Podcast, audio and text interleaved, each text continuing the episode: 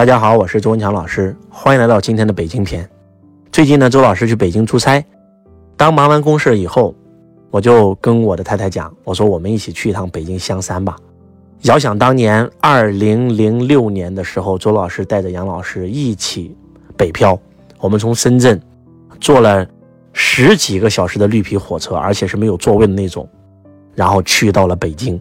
去北京只是因为周老师在零五年。在河南做 IT 的时候，我的一个客户非常有钱，是深圳人。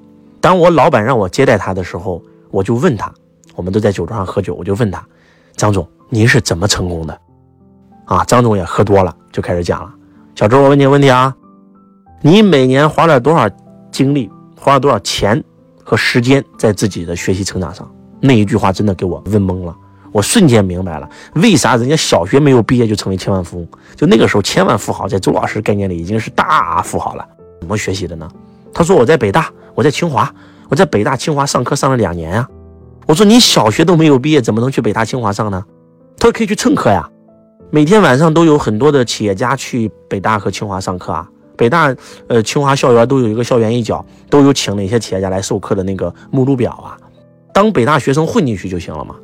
想象一下，如果你是一个十七岁的小孩听到别人讲了这么一嘴，你可能压根就不会放心里去，而且你从来都没有去过北京，你连河南都没有出过。但是就是周老师心里就埋下一个种子，我一定要去北京学习，这是我去北京的第一个原因。第二个原因，我之所以能改命运，是因为我看了罗伯特清崎的《富爸穷爸爸》，《富爸穷爸爸》的这个作者罗伯特清崎。把它推广到中国的北京富爸爸公司就在北京，我想去上罗伯特清崎的课，这是第二个原因。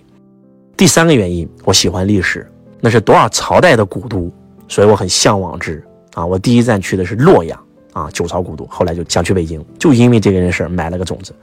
当我来到深圳赚到钱以后，赚了几万块钱路费吧，我就带着杨老师一路杀到北京，第一站。啊，我这个老板跟我讲过，他说去清华招待所，我就直奔清华校园，你知道吗？直奔清华校园，背着铺盖卷，你们能想象吗？坐着绿皮火车，而且是没有座位的那种，十几个小时，然后到北京火车站，然后呢坐公交车转转转转转转转到清华，结果去北京的第一眼就给我震撼了啊！好不容易打听到了招待所，然后到清华以后，人家清华招待所的前台第一句话就是：“你有介绍信吗？”到最后没有办法，天色已经晚了，我就真的很奢侈、很奢侈的打了一个车，我就跟那个司机讲：“你送我去一个租房的地方，租金是全北京城最便宜的地方。”这个司机就一气儿给我拉到香山了，五环以外的香山，你知道吗？北京植物园就在那儿，给我找了个小宾馆。我住一天以后就马上去找房，我就在北京香山找了一间房，是那种非常非常破的那种房子，二楼啊，加盖的。加盖层租一小间儿，连洗手间都没有，都是公用的。啊，那个时候我记得特清楚，租金是两百多块钱。然后我就跟我太太讲，我说咱你看这个咱去一下吧，啊，因为当年我记得我在二零一六年的时候去北京演讲，我就带着杨老师去过一趟北京香山。这次我们又去了，到了北京植物园，然后呢，我们还能记得我们曾经住过的那个地方。然后呢？给房东买了很多的水果啊！房东一眼就把我认出来了，小周，哎，小周，哎呀，啊，零六年你租我的房，我还记得你呢。哎呀，不错不错，哎，小杨啊，挺好挺好。就是去了以后啊，发现真的街道没有多大的变化，但是我感觉到好窄。我此时此刻看我那个租的那个房子，到现在为止，您知道吗？现在他的房子租多少钱？就是我当年住的那间房，现在他们才租也就不到六百块钱，就您就知道多便宜了。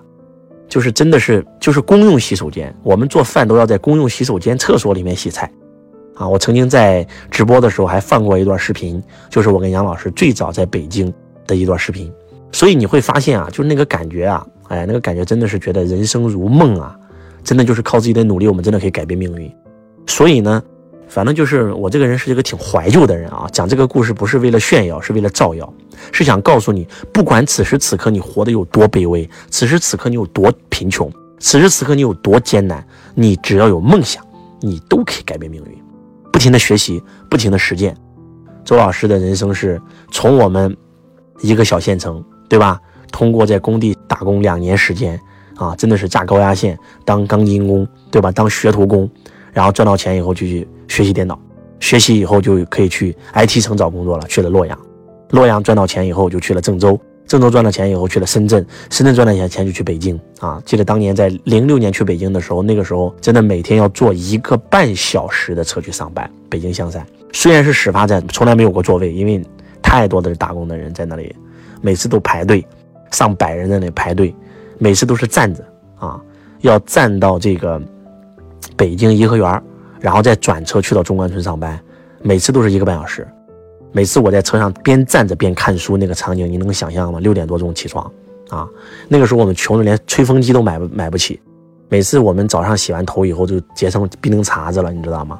然后这个不是为了上班啊，中关村上完班以后六点钟下班就要去北大、去清华蹭课，听了很多很多企业家的分享，也是因为听了很多企业家的分享，间接的改变了周老师的命运。比如说《商界》杂志的老总，他的分享。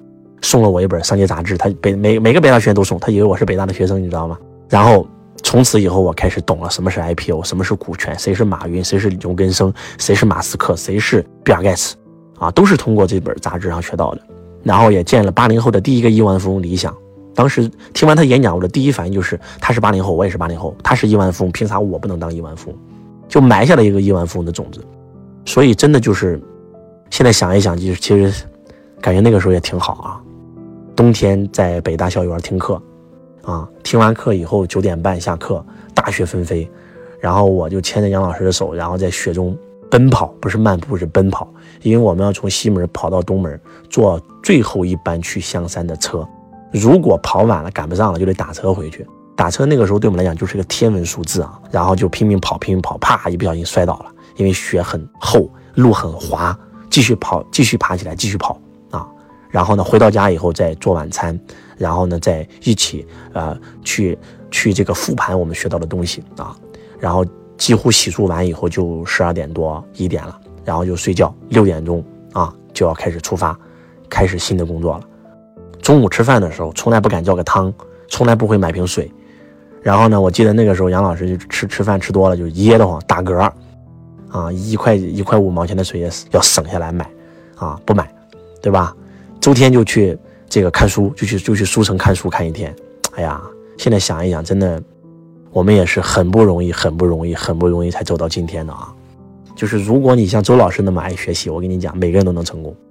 后来从北京去到了深圳啊，把所有高中的所有的科目全学完，又报考了大学，读了三年专科，读了四年本科啊，每天都在拼命的学习。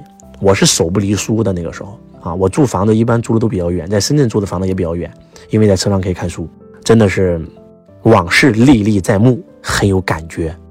希望周老师的故事也能够激励到你。此时此刻，不管你有多难，坚持学习，坚持读书，然后呢，你一定可以像周老师一样改变自己的人生。我是周文强老师，我爱你如同爱自己。